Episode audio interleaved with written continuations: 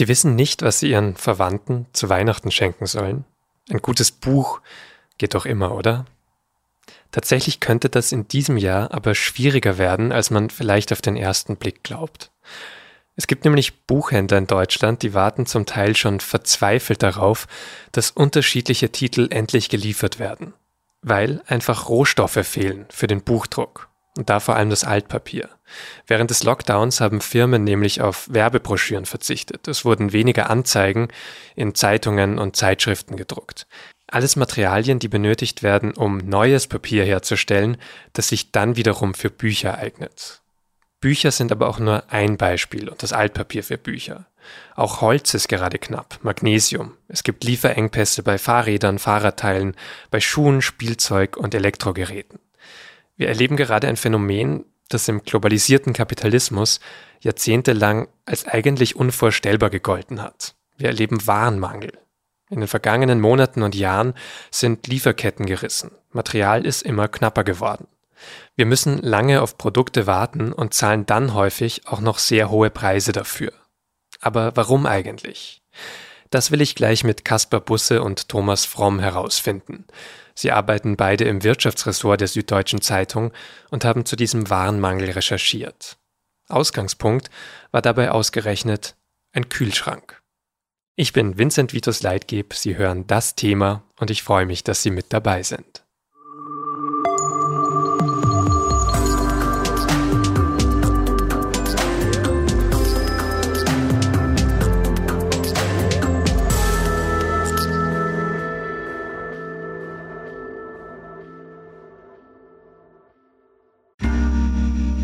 Werbung Hi, ich bin Patrick Bauer, Reporter beim Magazin der Süddeutschen Zeitung. Und gemeinsam mit meiner Kollegin Eva Hoffmann habe ich an einer unglaublichen Geschichte recherchiert. Tom und Jana denken, sie ziehen mit ihrem kleinen Kind zu einer liebevollen Gemeinschaft. Aber sie landen in einer Gruppe, in der Menschen manipuliert und psychisch und physisch fertig gemacht werden. Wie schafft es die Familie da wieder raus? Im Schattenkloster. Chronik einer Gehirnwäsche ist ein SZ Plus Podcast in Zusammenarbeit mit Audible. Jetzt auf sz.de slash Schattenkloster. Thomas Kasper, ich würde gern am Anfang eurer Recherche beginnen. Die hat euch nämlich in ein Viertel im Süden von München geführt, nach Neuperlach. Vielleicht, Thomas, kannst du anfangen. Wieso dahin? Ja, Neuperlach Süd, das ist, muss man sich so vorstellen, wie ein riesiges Gewerbegebiet. Das ist äh, nicht mehr so richtig München urban, es ist aber auch noch nicht so richtig ländlich. Das ist so ein klassisches Gewerbegebiet mit vielen alten Siemens-Büros, die da schon seit vielen Jahren sind große Campuskomplexe, neue IT-Firmen, Logistikunternehmen. Also Neuperlach Süd, das ist eigentlich so ein Stadtviertel mit Hochhäusern. Da kann man der Globalisierung so quasi bei der Arbeit zuschauen. Und dort, und das muss man auch sagen, ist eben die Zentrale, die Weltzentrale des Hausgeräteherstellers Bosch Siemens Hausgeräte BSH. Also die stellen Kühlschränke her, die stellen äh, Geschirrspüler her und viele andere Geräte. Das ist so eine gläserne Unternehmenszentrale, die hat man da gleich mitten in die Landschaft gestellt. Direkt davor ist der S-Bahn-Anschluss. Und wenn man da bei BSH durchs Haupttor geht, landet man irgendwann im Erdgeschoss in einer Art Ausstellungsraum mit Kühlschränken. Ja, und warum ein Kühlschrank? Wir haben uns einen Kühlschrank angeschaut, weil äh, den hat halt jeder. Ihr habt euch den Kühlschrank KGN 39 angeschaut. Ihr habt auch geschrieben in eurem Text, das ist ein Kühlschrank von Welt. Was meint ihr denn damit? So habe ich noch nie einen Kühlschrank vorgestellt bekommen. Das bedeutet, der wird an vielen Orten gebaut. Das ist also Globalisierung pur. Der wird in Polen gebaut, in Spanien, in der Türkei, auch in Deutschland, wenn auch hier nur als sogenannte Einbauproduktion, also für Einbauküchen. Er wird in, äh, in China gebaut und in Russland, da allerdings dann nur für die lokalen Märkte und nicht für Europa. Und er wird natürlich auch überall verkauft. Und vielleicht kannst du mal, Kasper, auch ganz gerne mal sagen, aus wie vielen Teilen besteht denn so ein moderner Kühlschrank? Ihr habt jetzt schon angedeutet, da passiert recht viel und an vielen Orten gleichzeitig, aber wie viele Teile kommen am Ende so zusammen? Wenn man so einen Kühlschrank in der Küche stehen hat, dann ist der ja, macht man die Tür auf und innen drin stehen die Sachen, ein schöner Wein oder ein Joghurt oder eine Milch. Wenn man den aber auseinanderbaut, sieht man, dass der aus ganz, ganz vielen kleinen und großen Teilen besteht, aus Kühlelementen, aus ganz viel Drähten und was ganz wichtig ist, aus einer Chip-Platine. Das ist das kritische Teil im Grunde. 700 Teile hat dieser Kühlschrank KGN 39. Diese 700 Teile bestehen wiederum aus Teilen. Die meisten davon kommen tatsächlich aus Europa, zumindest bei den in Europa gebauten Kühlschränken, bis eben auf diese eine Platine. Die kommt aus Asien. BSH äh, sagt nicht genau woher. Da wird auch der äh, Lieferant nicht namentlich genannt. Das machen Unternehmen nie so gerne, äh, das so offen zu legen. Aber er kommt vermutlich aus China oder aus Taiwan. Davon kann man vermutlich ausgehen. Und dieses Gerät, diese kleine Platine, ist gar nicht groß. Ja, die ist acht Zentimeter breit, knapp 21 Zentimeter lang das ist sozusagen das Gehirn, was da oben drin steckt. Ohne diese Platine, dieses Steuerungsgerät mit diesen vielen Chips, Halbleitern geht gar nichts. Und da gibt es jetzt sozusagen Probleme. Also das habt ihr euch ja anschauen wollen. Deshalb habt ihr auch diesen Kühlschrank angesehen. Ähm genau hier fangen die Probleme an mit diesen kleinen Chips. Das sind ja Halbleiter. Hm, die können, sind manchmal groß wie ein Reiskorn, manchmal auch so groß wie ein Fingernagel. Und ähm, die stecken heutzutage in allen möglichen Geräten drin, die wir so haben. Natürlich in Handys und in elektronischen Geräten, aber auch in Autos ganz viel, in Elektroautos noch mehr als in normalen Autos und in autonomen, autonom fahrenden Autos noch mal mehr. Heutzutage bekommt man, glaube ich, keine Scheibe mehr rauf oder runter an einem Auto, ohne dass man einen Chip hat, der das Ganze steuert. Und Chips fehlen im Moment in ganz, ganz vielen Sachen. Das merkt man ja überall. Apple Handys werden mit Verzögerung ausgeliefert. Wer sich ein iPad bestellen will, ähm, muss, glaube ich, zwei Monate im Moment warten, bis er eins bekommt, ein neues bei Apple oder in einem anderen Laden. Und so zieht sich das durch alle möglichen ähm, Produkte durch, gerade in der Vorweihnachtszeit, wo viele Leute was schenken wollen. Die Knappheit trifft alle im Moment. Es war ganz interessant, als ich äh, in Neuperlach Süd war und habe dort mit einem Techniker gesprochen. Das ist so ein sogenannter Produktexperte. Das ist so einer, der kann so einen Kühlschrank komplett auseinanderlegen und wieder zusammenbauen. So das, was andere mit Fahrrädern oder so machen, das macht er mit Kühlschränken. Und ähm, das war ganz interessant. Der hat diese Platine genommen und hat genau gezeigt, hier, da fehlen einige Halbleiter. Wie viel konnte ich leider nicht in Erfahrung bringen, aber das sind nicht so viele, die da fehlen. Deswegen kann der Hersteller dieser Platine die eben nicht bauen, weil eben genau diese Chips fehlen. Und mit, dieser, mit diesen Chips äh, wird der, kommt der Kühlschrank im Grunde gesteuert. Ja? Also der wird, äh, sind ja, wir reden heute alle immer über Smart Kitchens, also smarte smarte Küchengeräte, die kann man dann per App ansteuern, die kann man äh, mit einer Fernbedienung regeln. Das Ding ist tatsächlich so ein temperierter Datenserver-Ding, der so ganz nebenbei noch Chardonnay-Flaschen kühlt und Milch frisch hält. Aber da sieht man natürlich irgendwie, je mehr computerisiert alles wird, wie auch beim Auto, wie beim selbstfahrenden Auto eben, desto abhängiger wird man natürlich bei diesen Produkten, ganz klar. Also dieser Vorteil, den man jetzt hat, dieser schönen neuen, neuen Warenwelt, alles ist smart, alles ist very intelligent, hat eben auch tatsächlich eine große Sollbruchstelle. Wenn irgendwas fehlt, geht dann gleich gar nichts mehr. Geht noch nicht mal mehr an oder aus. Jetzt habt ihr schon gesagt, sozusagen Wartezeit auf ein iPhone, auf ein iPad kann mal zwei Monate betragen. Wie ist das denn dann bei Kühlschränken zum Beispiel? Oder wie viele Haushaltsgeräte stauen sich da jetzt gerade bei BSH zum Beispiel an, ähm, die jetzt noch nicht ausgeliefert werden können, wo noch Teile fehlen? Also BSH gibt äh, eine klare Zahl aus, nämlich, ähm, dass man momentan mit 1,3 Millionen Geräten im Rückstand ist. Mit 1,3 Millionen. Es hängt alles eben mit diesem Chipmangel zusammen. Also da fehlen keine Plastikschüsseln für da drin oder keine Eierbecher oder sowas, sondern da fehlen diese Chips. 1,3 Millionen, das sind nicht nur Kühlschränke, ähm, das sind auch äh, Geschirrspüler, äh, Waschmaschinen und so weiter. Interessant ist, dass der Wettbewerber von BSH Miele, eben auch ein Küchengerätehersteller, dass die schon vor geraumer Zeit Kurzarbeit hatten. Also da war tatsächlich diese Chipkrise richtig zugeschlagen. Also daran sieht man, die Lage ist ziemlich ernst. Bei den Autos ist es auch sehr dramatisch, die Lage. Es gibt ja das Beispiel von Volkswagen in Wolfsburg, haben die ihr allergrößtes Werk und die können in diesem Jahr weniger als 400.000 Autos da bauen. Das ist so wenig wie seit Ende der 50er Jahre nicht mehr. Wenn man sich das mal anschaut, im vergangenen Jahr haben die mehr als 500.000 Autos gebaut und da war Corona und es gab große Probleme. 2018 waren es sogar rund 700.000. Das heißt also, massive Probleme. Die müssen teilweise das Werk ganz stilllegen, weil die wichtigsten Teile nicht da sind. Und trifft das dann nur solche, ich sage jetzt mal, Großkonzerne, die ihr jetzt erwähnt habt, oder trifft das dann auch kleinere? Oder ist das wirklich so eine Kette, die sich dann bis in alle Bereiche auswirkt? Das, das zieht sich durch alle Bereiche. Es geht auch um Windräder zum Beispiel.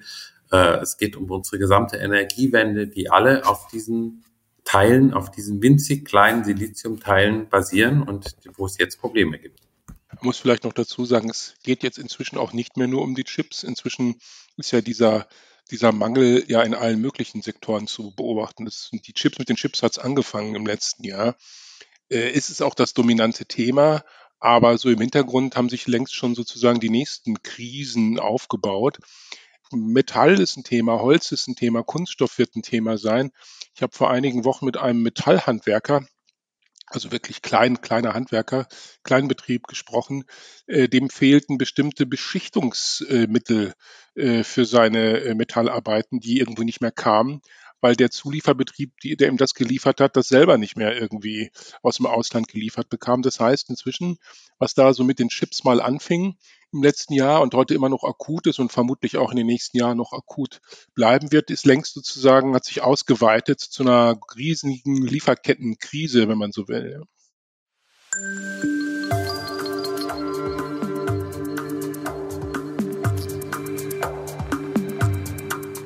Wir müssen uns also darauf einstellen, dass nicht immer alles zu jedem Zeitpunkt direkt verfügbar ist. Wenn in der Produktion des KNG 39 nur kleinste Teile fehlen, wird der Betrieb eines ganzen Unternehmens ausgebremst. Und so ist es auch in anderen Bereichen. Aber wie genau kommt es dazu? Ein Problem könnte sein, dass Rohstoffe fehlen. Denn nehmen wir mal an, es fehlen Teile aus Aluminium. Aluminium, das braucht eine Industrienation wie Deutschland wirklich in Massen. Wir haben hier sogar im weltweiten Vergleich den höchsten Aluverbrauch pro Kopf. Das sagt die Einkaufsberatung in Verto. Und um Aluminium herzustellen, ist vor allem ein Rohstoff entscheidend, Magnesium. Und das wird vor allem in China hergestellt. Über 85 Prozent des weltweit gehandelten Magnesiummetalls kommen von dort. Und das Problem, China exportiert seit einiger Zeit viel, viel weniger davon als bisher. Unter anderem, weil es Probleme bei der Energieversorgung gibt. Das führt dann zu massiven Preiserhöhungen. In Europa ist der Magnesiummetallpreis seit August um 260 Prozent gestiegen. Was außerdem noch zu Engpässen bei bestimmten Waren und Produkten führen kann, haben mir Caspar und Thomas am Beispiel der Mikrochips erklärt, die wir eben in Autos oder Kühlschränken verbauen. Wobei es oft wohl wiederum um einen der Hauptbestandteile dieser Chips geht, um sogenannte Halbleiter.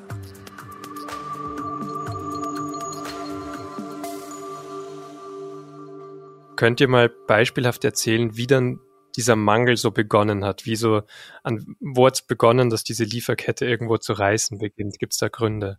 Man kann ja vielleicht erstmal das grundsätzliche Problem darstellen. Das heißt, auf der einen Seite ist die Nachfrage nach Halbleitern enorm gestiegen. Wir haben eben schon gesprochen darüber, dass in allen Geräten drinstecken, dass autonom fahrende Elektroautos noch viel mehr Halbleiter brauchen als normale Autos. Auf der anderen Seite ist das Angebot aber knapp geworden. Zum einen wegen Corona im letzten Jahr. Da haben manche Chipfabriken die Produktion etwas gedrosselt, weil sie dachten, vielleicht kommt ein Wirtschaftseinbruch, vielleicht können wir unsere Produkte alle nicht so absetzen, sind wir mal ein bisschen vorsichtig. Auf der anderen Seite kam es zu externen Problemen. Da gab es zum Beispiel in Texas, das gab es Stromausfälle. Man muss verstehen, dass Halbleiterfabriken sehr diffizil sind, sehr komplexe Gebilde. Wenn da der Strom länger ausfällt, dann stehen die gleich ein halbes Jahr lang still.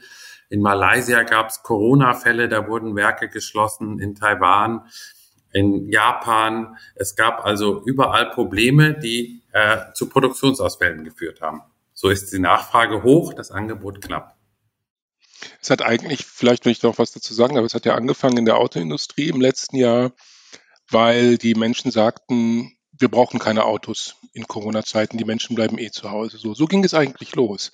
Im, im, sozusagen im frühen Frühjahr 2020. Die Autohersteller haben angefangen, Chiplieferungen zu stornieren, weil sie sagten, wir brauchen sie nicht. So, plötzlich hatte die Autoindustrie ein riesiges Problem, als sie dann doch Autos verkauft haben. Und diese Chips wurden dann von den Chip-Herstellern umgeleitet zu anderen Firmen, die es mehr brauchten. Wenn wir uns mal überlegen, wie leben wir eigentlich seit fast zwei Jahren? Wir leben viel zu Hause, wir schauen viel äh, in den Computer, mehr als früher. Das heißt also, all diese Gerätehersteller brauchten plötzlich viel mehr, weil sie mehr verkauften, die Autos weniger. Als dann die Autohersteller gesehen haben, naja, der Individualverkehr geht ja eigentlich weiter, weil die Leute sich vielleicht doch nicht in die vollbesetzte U-Bahn drängeln wollen und kaufen sich vielleicht doch ein Auto, da hatten sie plötzlich nichts mehr. Und da ging es dann im Grunde los. Und dann, klar, dann kamen all diese, diese äh, verschiedenen, ich habe das so ein bisschen verglichen, oder wir haben das verglichen im Text auch so ein bisschen mit der Chaosforschung.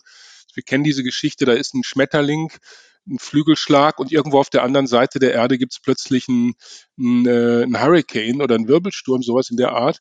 Und äh, wir haben das im Text so verglichen, dass tatsächlich ein paar Schmetterlinge zu viel wohl unterwegs waren. Corona war sozusagen der größte Schmetterling, aber es gab eben noch Dürren, es gab Hochwasser, es gab Feuer in Japan in der Chipfabrik und, und, und. Dann gab es im Suezkanal, wir erinnern uns, das Bild dieses großen Frachters Ever Given, der da plötzlich quer stand. Das war so ein bisschen so, symbolisiert ja auch etwas die Globalisierung. Steckt irgendwie fest, kommt nicht weiter, ist verkantet, wirkt ziemlich hilflos. Und all diese Schmetterlinge plötzlich kommen aufeinander und dann geht auf einmal gar nichts mehr und keiner weiß, wie man wieder rauskommt. Im Grunde, das ist so, glaube ich, das, das Bild trifft es ganz gut mit diesen Schmetterlingen, denke ich. Ich konnte das mit Corona auch sehr gut nachvollziehen. Also natürlich sozusagen, dass das so diese Ausnahmesituation ist, in der wir jetzt alle gerade schon seit zwei Jahren leben. Aber seht ihr das sonst auch so als Problem? Also die anderen Fälle, so ein Stromausfall, Brand mal hier oder da. Ist das nicht sowas, was möglich sein muss, trotz allem in so Lieferketten, ohne dass es eben so große Probleme gibt? Klar, Klar, muss möglich sein. Ja, ist auch in den vergangenen Jahren und Jahrzehnten immer wieder passiert. Diesmal hat sich's halt kumuliert und ist mit der Corona-Krise und dieser gesamtwirtschaftlichen Problematik zusammengetroffen.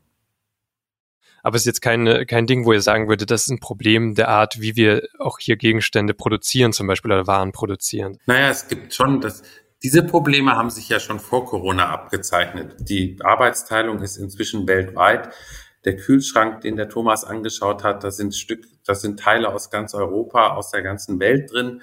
Es gibt also diese weltweite Arbeitsteilung. Wir beziehen unheimlich viele Produkte aus Japan, ähm, auch Vorprodukte, mit denen wir dann hier in Deutschland oder in Europa weiter produzieren. Diese weltweite Arbeitsteilung ist aber schon vor Corona in Gefahr geraten oder in die Diskussion geraten. Da wir erinnern uns, da gab es Donald Trump, da gab es den Zollstreit mit China, ähm, da wurden gegenseitig hohe Zölle verhängt, dann gingen die Lieferketten, kamen schon da in Schwierigkeiten. Also diese Diskussion haben wir schon länger. Und ich glaube auch, man liegt sicherlich nicht ganz falsch, wenn man den Klimawandel auch noch zu den Faktoren zählt, die hier eine Rolle spielen. Also könnte es sich auch nochmal verschärfen sozusagen ähm, in den kommenden Jahren.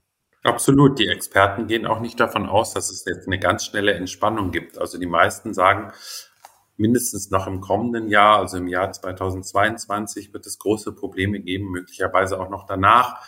VW rechnet weiterhin mit starken Problemen bei der Produktion von Autos, auch von Elektroautos. Das ist auf keinen Fall ausgestanden, das Problem. Ihr habt in eurem Text ja auch so einen Begriff gefunden, nämlich die VUCA-Welt. Ich hoffe, ich habe es jetzt richtig ausgesprochen oder muss ich es Englisch betonen, aber der das ja versucht, so ein bisschen zu fassen, wenn ich es richtig verstanden habe. Ja, VUCA, das ist äh, tatsächlich ein Begriff aus dem amerikanischen Militär und äh, ein Einkäufer von Siemens Energy, der also eben äh, im Grunde für 18 Milliarden Euro im Jahr circa Waren einkauft, der hat äh, in einem Gespräch von VUCA gesprochen. Es sei halt heute alles VUCA und VUCA, das ist ja so ein Akronym. Das steht für Volatility, also Volatilität. Das ist das V. Also alles ist irgendwie schwer greifbar, schwer vorhersehbar. Uncertainty, das ist das U, Unsicherheit. Complexity, das wäre das C, also VUCA mit C, Complexity und Ambiguity, das ist die Mehrdeutigkeit. Also das ist so ein bisschen Nothing is what it seems. Ähm, das kann das eine kann so bedeuten, das andere kann was anderes bedeuten. Also bis man etwas sozusagen richtig interpretiert hat, kann es eine Weile dauern und selbst dann kann man falsch liegen. Also VUCA heißt im Grunde, wir kriegen die Welt nicht mehr in den Griff, schon gar nicht durch Prognosen.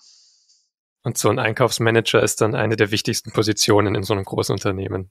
Inzwischen muss man sagen, ja, früher haben die einfach einmal im Jahr Bericht erstattet und mir hat der Einkäufer von Siemens Energy gesagt, dass der jetzt ständig von seinem obersten Chef angerufen wird. Der will wissen, was läuft hier, was läuft da, kriegen wir hier noch Stahl, wie sehr verteuert sich das? Denn ich meine, klar, die, so ein Unternehmen hat ja auch langfristige Verträge mit seinen Kunden und wenn zwischendurch jetzt die Lieferanten viel höhere Preise verlangen, dann ist das schwer umsetzbar, beziehungsweise da muss man ja selbst wiederum höhere Preise verlangen. Ich musste auch staunen. Äh, Siemens Energy allein hat 50.000 Zulieferer. Das muss man sich erstmal überlegen. 50.000. Und von diesen 50.000 sind 3.000 sehr wichtig und sehr kritisch. Das heißt, die dürfen auf keinen Fall ausfallen oder sagen wir mal ihre Preise über Nacht um ein paar hundert Prozent erhöhen. Denn wenn von diesen 3000 einer ausfällt oder irgendwie ein anderes Spiel spielt, als man das erwartet, dann steht man halt da. Also da sieht man halt, dass es im Grunde ein tägliches Krisenmanagement ist inzwischen. Ne? Aber irgendwo lohnt sich auf jeden Fall noch. Also Krisenmanagement täglich klingt ja gerade erstmal abschreckend und ein bisschen furchtbar, aber es lohnt sich gerade auch noch. Also es ist billiger, gerade diese Art von Produktion aufrechtzuerhalten. Äh, es muss sich ja rentieren. Das geht ja alles darauf zurück, dass es mal dieses Just-in-Time-Konzept gab. Toyota hat das erfunden in Japan, der, der große Autohersteller. Man ist auf die Idee gekommen, dass alles just in time, also genau zum richtigen Zeitpunkt angeliefert wird in die Fabrik und dann das Auto zum Beispiel in diesem Fall zusammengebaut wird. Das heißt, man brauchte keine großen Lagerhallen mehr, man brauchte keine Vorratshalle mehr. Ähm, die Zulieferer haben genau in dem Zeitpunkt, wo es eingebaut wird, die Sachen zugeliefert und ähm, das war sehr effizient. Dieses Konzept wird natürlich auf die Probe gestellt, wenn die Lieferanten nicht liefern können. Weil so kommt alles ganz schnell auf einmal ins Stocken. Man hat keine großen Lager mehr, man, man ist darauf angewiesen, dass der Lieferant die Sache und die Zulieferteile wirklich just in time, genau zum richtigen Zeitpunkt anliefert. Wenn das nicht funktioniert, dann gerät das ganze System ins Wanken. Wie viel davon äh, kommt am Ende bei KonsumentInnen und Konsumenten an? Naja, die Preise steigen schon. Wir haben gerade eine sehr hohe Inflation. Äh, einer der, gibt es viele Gründe dafür und es ist auch eine große Diskussion, ob die im nächsten Jahr schon wieder zurückgeht oder ob das so bleibt. Aber einer der Gründe dafür ist natürlich, dass die Preise für einige Produkte steigen und vielleicht auch in Zukunft weiter steigen werden. Das hat ja immer so eine gewisse Verzögerung, bis höhere Preise bei der Produktion dann auch in höhere Produktpreise umschlagen und weitergereicht werden können. Das heißt, gerade aktuell erleben wir oft eher so Verzögerungen und ärgern uns darüber, dass die Wartezeit ein bisschen äh, länger ist und bald könnten dann die Preise folgen oder ziehen dann eventuell nach. Auch hier ist es natürlich so, wenn Produkte knapp sind, ähm, steigen sie eher im Preis. Also äh, wenn ich zwei Monate auf mein iPad warten muss, dann wird sicherlich keine Sonderpreisaktion für iPads geben.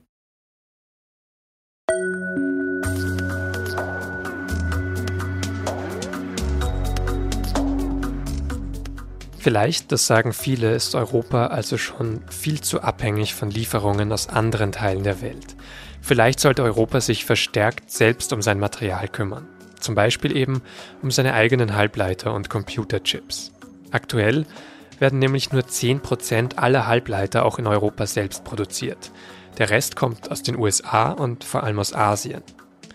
EU-Kommissionspräsidentin Ursula von der Leyen hat deswegen im September ein europäisches Halbleitergesetz angekündigt. Sie hat gesagt, es gehe um nichts weniger als um die technologische Souveränität Europas. Ein Ziel ist, dass die EU bis 2030 statt 10 mindestens 20 Prozent der modernsten Halbleiter der Welt selbst herstellen soll. Dafür will die EU-Kommission jetzt den Bau von Fabriken mit Milliarden fördern. Das müsste dann aber natürlich viel schneller gehen als bisher, weil die Chips, die fehlen ja jetzt schon. Warum ist denn die Produktion von Halbleitern so kritisch sozusagen oder so schwierig? Warum ist das so kompliziert? Ich kann da vielleicht eine kleine Geschichte erzählen, weil Infineon, das ist ein sehr großer ähm, Halbleiterhersteller äh, aus der Nähe von München, mh, hm, der größte in Europa. Und die haben lustigerweise vor drei Jahren äh, beschlossen, ein neues Werk zu bauen in Österreich, in Villach, wo sie schon Werke haben. Und am gleichen Standort wollten sie 1,6 Milliarden investieren in eine neue Halbleiterfertigung. Damals, als es angekündigt wurde, ist der Aktienkurs runtergegangen und es gab viele Leute, die gesagt haben, oh, das kommt aber jetzt zu einem ganz schlechten Zeitpunkt, so viel Geld ausgeben, ist das wirklich nötig? Jetzt, drei Jahre später, kommt natürlich dieses neue Werk, was im September eingeweiht worden ist, genau zum richtigen Zeitpunkt, weil es kommt genau in diese Chip-Krise, wo dieser Mangel da ist. Und ähm, ich bin im September nach Villach gefahren, dort ist das Werk und habe mir diese neue Fabrik angeschaut zur Einweihung. Und das ist natürlich eine hochkomplexe, sehr spezielle Fertigung. Ich habe mir die Produktion angeschaut. Man muss sich da ganz umziehen, bevor man in die Produktionshallen geht. Also man muss sich erstmal seine Kleider ausziehen, Trainingsanzug anziehen. Dann kommt man in eine weitere Umkleide. Da muss man einen, wie einen Raumfahrtanzug, einen Ganzkörperanzug anziehen. Man muss das ganze Gesicht verhüllen. Masken gibt's da schon lange, schon lange vor Corona für alle. Handschuhe. Man zieht spezielle Schuhe an. Dann kommt man in so eine Luftdusche, da stellt man sich rein, kommt von unten ganz viel Luft und wird man zwei Minuten sozusagen gelüftet. Dann erst kann man in die Produktionshalle gehen. Also das ist ein sehr, sehr aufwendiger Prozess. Diese Hallen müssen staubfrei sein. Die sind teilweise ähm, sauberer als in jedem OP die Luft, die da ist. Und dort arbeiten diese Maschinen bedient von einigen Mitarbeitern. Es sind gar nicht mal viele, die in diesen Ganzkörperanzügen ähm, da drin stehen. Ja, es klingt auf jeden Fall extrem aufwendig und äh, entsprechend teuer dann wahrscheinlich auch das zu machen. Es ist sehr teuer. Dieses Werk in Villach hat äh, für Infineon 1,6 Milliarden allein gekostet. Das ist die größte Investition in Österreich, die es je gab. Normalerweise braucht, braucht es vier Jahre, so eine Fabrik zu bauen. Infineon hat dann natürlich ein bisschen aufs Gas getreten und hat ein bisschen Tempo gemacht so dass sie das schon nach gut drei Jahren einweihen konnten, sind sehr komplexe Maschinen, die es da gibt. Auch da gibt es übrigens inzwischen Engpässe, weil es gibt ja mehrere Unternehmen, die neue Chipfabriken bauen. Und das ist also, kann man sich nicht so vorstellen wie eine Maskenfertigung oder so, die man innerhalb von drei Wochen hochzieht, sondern das ist wirklich eine sehr komplexe Angelegenheit. Was ich interessant finde, ist, was da so für ein Umdenken stattgefunden hat. Ähm, man lohnt sich vielleicht nochmal zu sagen, dass Infineon früher mal zu Siemens gehört hat, bis vor vielen Jahren. Und das war im Grunde ja die Halbleitersparte von Siemens. Siemens hat sich davon gelöst, weil man sagte, naja, dieses ganze Geschäft ist zu volatil. Also hier sind wir wieder bei VUCA, ne? also alles ist irgendwie schwer vorhersehbar. Die Preise dieser Chips gehen so stark hoch, so stark runter. Und irgendwann haben auch viele in Europa gesagt, Mensch, das können doch die Asiaten viel besser, diese, diese Halbleiter und Chips zu bauen. Da steigen wir aus, das ist nicht unser Ding. Und jetzt sieht man wieder sozusagen die Rückkehr. Ne? Das, was Kaspar gerade beschrieben hat, ist ja im Grunde sozusagen jetzt so die Renaissance der europäischen Halbleiterproduktion und Halbleiterpolitik, nachdem man wirklich über lange Zeiträume dachte, dass das gar nicht unser Business ist. Und gibt es da auch Beispiele so in, in Deutschland selbst? Also es ist jetzt ein deutsches Unternehmen, das in, in Österreich produziert, aber sonst auch, auch andere? In Deutschland gibt es ja in Dresden einen sehr großen Standort, gleich nach der Wende hat auch damals Infineon da ein großes Chipwerk äh, gebaut und dann sind auch andere Chiphersteller gekommen. Im vergangenen Jahr gab es noch einen Fall eines deutschen Unternehmens, was offensichtlich den richtigen Riecher hatte, nämlich Bosch, das ist der größte Autozulieferer der Welt aus Stuttgart, konnte im vergangenen Jahr auch eine Fabrik einweihen in Dresden, eine Chipfabrik.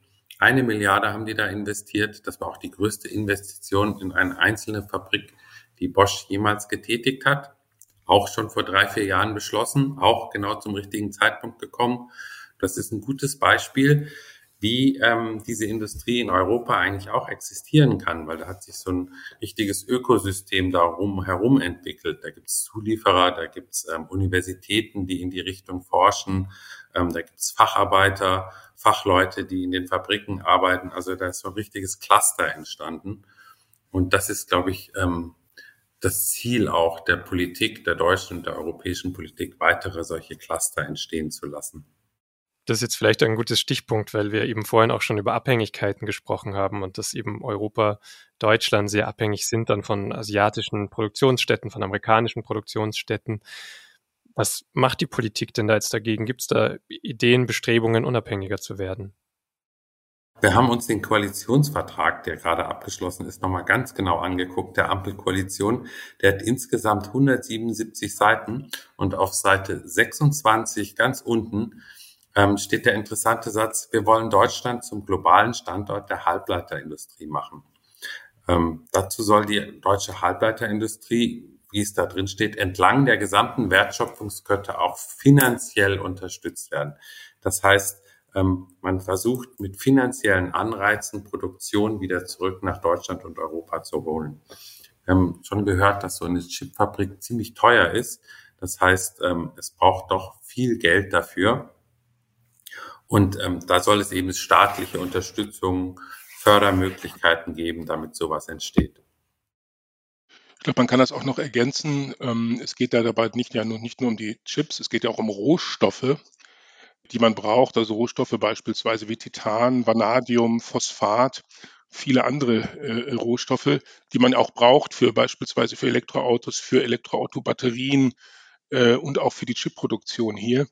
Und äh, da hat die EU mal eine Studie äh, gemacht vor kurzem und ist zu dem Ergebnis gekommen, dass im Grunde allein die Hälfte der, des Phosphats, was wir hier benutzen, eben Phosphat nicht nur Düngemittel, sondern eben auch Elektroautobatterien, fast 50 zu 50 Prozent aus China kommt. Und 19 von 30 Rohstoffen, die die EU insgesamt als, äh, als kritisch einschätzt, stammen aus China. Also es wird sicherlich äh, auch demnächst um die nächsten Jahren verstärkt um nicht nur um die Frage gehen, sind wir chip-autonom, sondern schaffen wir es auch bei einem Thema wie Rohstoffe, die tatsächlich äh, elementar sind und wichtig sind, schaffen wir es da, uns ein Stück weit unabhängig zu machen, eben beispielsweise vom vom äh, Großlieferanten China. Denn äh, das sind tatsächlich große Ungleichgewichte, die wir hier sehen äh, in der sozusagen internationalen äh, Rohstoff. Äh, Verteilung und im Rohstoffhandel. Auch das ist ein Thema, an dem arbeitet man gerade auch eben in Brüssel. Das, ich glaube, da werden wir in den nächsten Jahren noch einiges sehen auch. Mhm. Aber das Ziel zumindest wurde schon mal jetzt formuliert oder an verschiedenen Stellen jetzt adressiert. So diese Unabhängigkeit in Chips und die Rohstoffe sind dann der, der nächste Schritt dahin oder der nächste, der danach folgt. Es geht auch um das Know-how natürlich. Wie stelle ich diese Chips her? Hm, wie kann ich die weiterentwickeln? Wie kann ich die für ganz spezielle Anwendungen ähm, so spezialisieren, dass man dass man sie wirklich auch für die Industrie verwenden kann. Wenn wir uns mal die Autoindustrie anschauen, die ist äh, sozusagen auch nochmal ein ganz interessantes Beispiel. Das ist im Grunde ja der Kühlschrank in groß, wenn man so will, der Kühlschrank auf vier Rädern. Ähm, ist, äh, die Autoindustrie war bisher eigentlich immer, zumindest wenn sie es wollte, relativ autark. Verbrennungsmotoren beispielsweise. Das Zeitalter des Verbrennungsmotors, das wissen wir, geht zu Ende. Wir werden immer mehr Autos sehen mit elektrischen Antrieben oder eben Hybrid äh, als Übergangstechnologie. Und bei diesen sozusagen, bei diesen Technologien äh, ist man sehr stark angewiesen auf Zulieferungen aus Asien. Das fängt also mit den Rohstoffen an und hört bei den Batteriezellen auf, die man dann hier zu den Batterien zusammenbaut. Also da ist man komplett abhängig. Das heißt, das ist ein, könnte irgendwann könnte es durchaus ein Riesenproblem werden für die Autoindustrie. Ja, wenn sozusagen, äh, wenn sie da nicht autonom ist, sondern komplett abhängig ist, äh, um es mal ganz salopp zu sagen, wenn da der Hahn abgedreht wird, dann können, dann können wir noch so schöne Autos bauen oder interessante oder nachhaltige oder super genial designte Autos. Man wird sie nicht mehr zu Ende bauen können. Dann geht es einem so ein bisschen wie mit dem KGN 39 Kühlschrank. Dann fehlt irgendwie das Gehirn und dann steht man da. Und das ist, glaube ich, eines der Hauptthemen, mit denen man sich beschäftigen muss. Wenn wir jetzt aber, das sind sozusagen die großen Zukunftsaufgaben aufs Hier und Jetzt schauen, habt ihr da noch ähm, Einschätzungen dazu, wie Betrieben, die jetzt konkret gerade betroffen sind, die dastehen, die warten, wie man denen helfen kann, wie die sich selbst helfen können? Oder ist das jetzt einfach mal so eine Situation, wo sie warten müssen? Sie müssen, glaube ich, warten. Und es gibt aber auch Autohersteller, die liefern Autos aus mit weniger Chips. So, das heißt aber, das Auto hat dann auch weniger Funktionen. Also zum Beispiel was autonomes Fahren, was Erkennung von anderen Sachen, da wird dann versprochen, können wir vielleicht später nachrüsten oder so. Es gibt, glaube ich, auch Hausgeräte, die mit weniger Chips ausgeliefert werden, die eben dann nicht mit anderen Geräten kommunizieren können, wie vielleicht versprochen. Ähm, also es wird sozusagen abgespeckt, um überhaupt Produkte äh, in die Geschäfte zu bekommen. Ja, es wird abgespeckt und es wird umgeschiftet. Es gibt äh, es war vor einiger Zeit von Autoherstellern die Rede, die eine sehr interessante ähm, äh, Strategie fahren. Die haben im Grunde äh, die, die wenigen Chips, die sie hatten, die eben nicht mehr für alle gebauten Autos sozusagen ausreichten, die haben sie einfach umgeleitet in die margenstärkeren Autos, also sprich in die größeren, teureren Autos ja, SUVs und haben die dann verkauft äh, und haben dann die anderen Autos dann äh, entsprechend abgespeckt. Und dann kommt man dann zu einem interessanten Ergebnis, dass man vielleicht insgesamt die Absatzkurve Richtung Süden fallen sieht. Also werden einfach weniger Autos verkauft und exportiert. Gleichzeitig aber gehen die Gewinne Richtung Norden, also nach oben. Und das ist dann ganz interessant. Woran liegt das? Das liegt einfach daran, dass man hingegangen ist und sich erstmal in erster Linie auf die margenstarken äh, Kisten, dann äh, Limousinen und SUVs dann äh, konzentriert hat. Ich sag mal, das kann man natürlich machen, wenn man Daimler, Audi oder BMW ist. Nicht? Äh, für ein, ich sag mal, für einen äh, Massenhersteller mit kleineren Autos ist das wahrscheinlich nicht äh, der, der Weg. Und wenn ich jetzt einen Kühlschrank kaufen möchte, zum Beispiel einen KNG 39, wie lange müsste ich da warten? Also man kann Glück haben. Es gibt welche auf Lager, habe ich gehört. Äh, es gibt auch ähnliche Modelle, die auf Lager sind. Es kann aber auch sein, dass dieses Lager dann plötzlich leer ist, weil sie oder weil du einen Tag äh, zu spät dran bist. Und dann, ja, da gibt es ganz verschiedene Aussagen. Das kann Wochen dauern, das kann Monate dauern und so wurde mir mal gesagt, jetzt, es kann theoretisch auch noch bis zum nächsten Sommer dauern. Das hängt ganz davon ab, wie sehr man mit diesen 1,3 Millionen äh, Geräten sozusagen, wie, wie schnell man da jetzt aufholen kann irgendwas wird man sicherlich finden. Ob es das ist, was man möchte, das ist die andere Frage. Das heißt auch wir Konsumentinnen und Konsumenten müssen uns an die VUCA-Welt gewöhnen. VUCA, alles ist VUCA, ganz wichtig.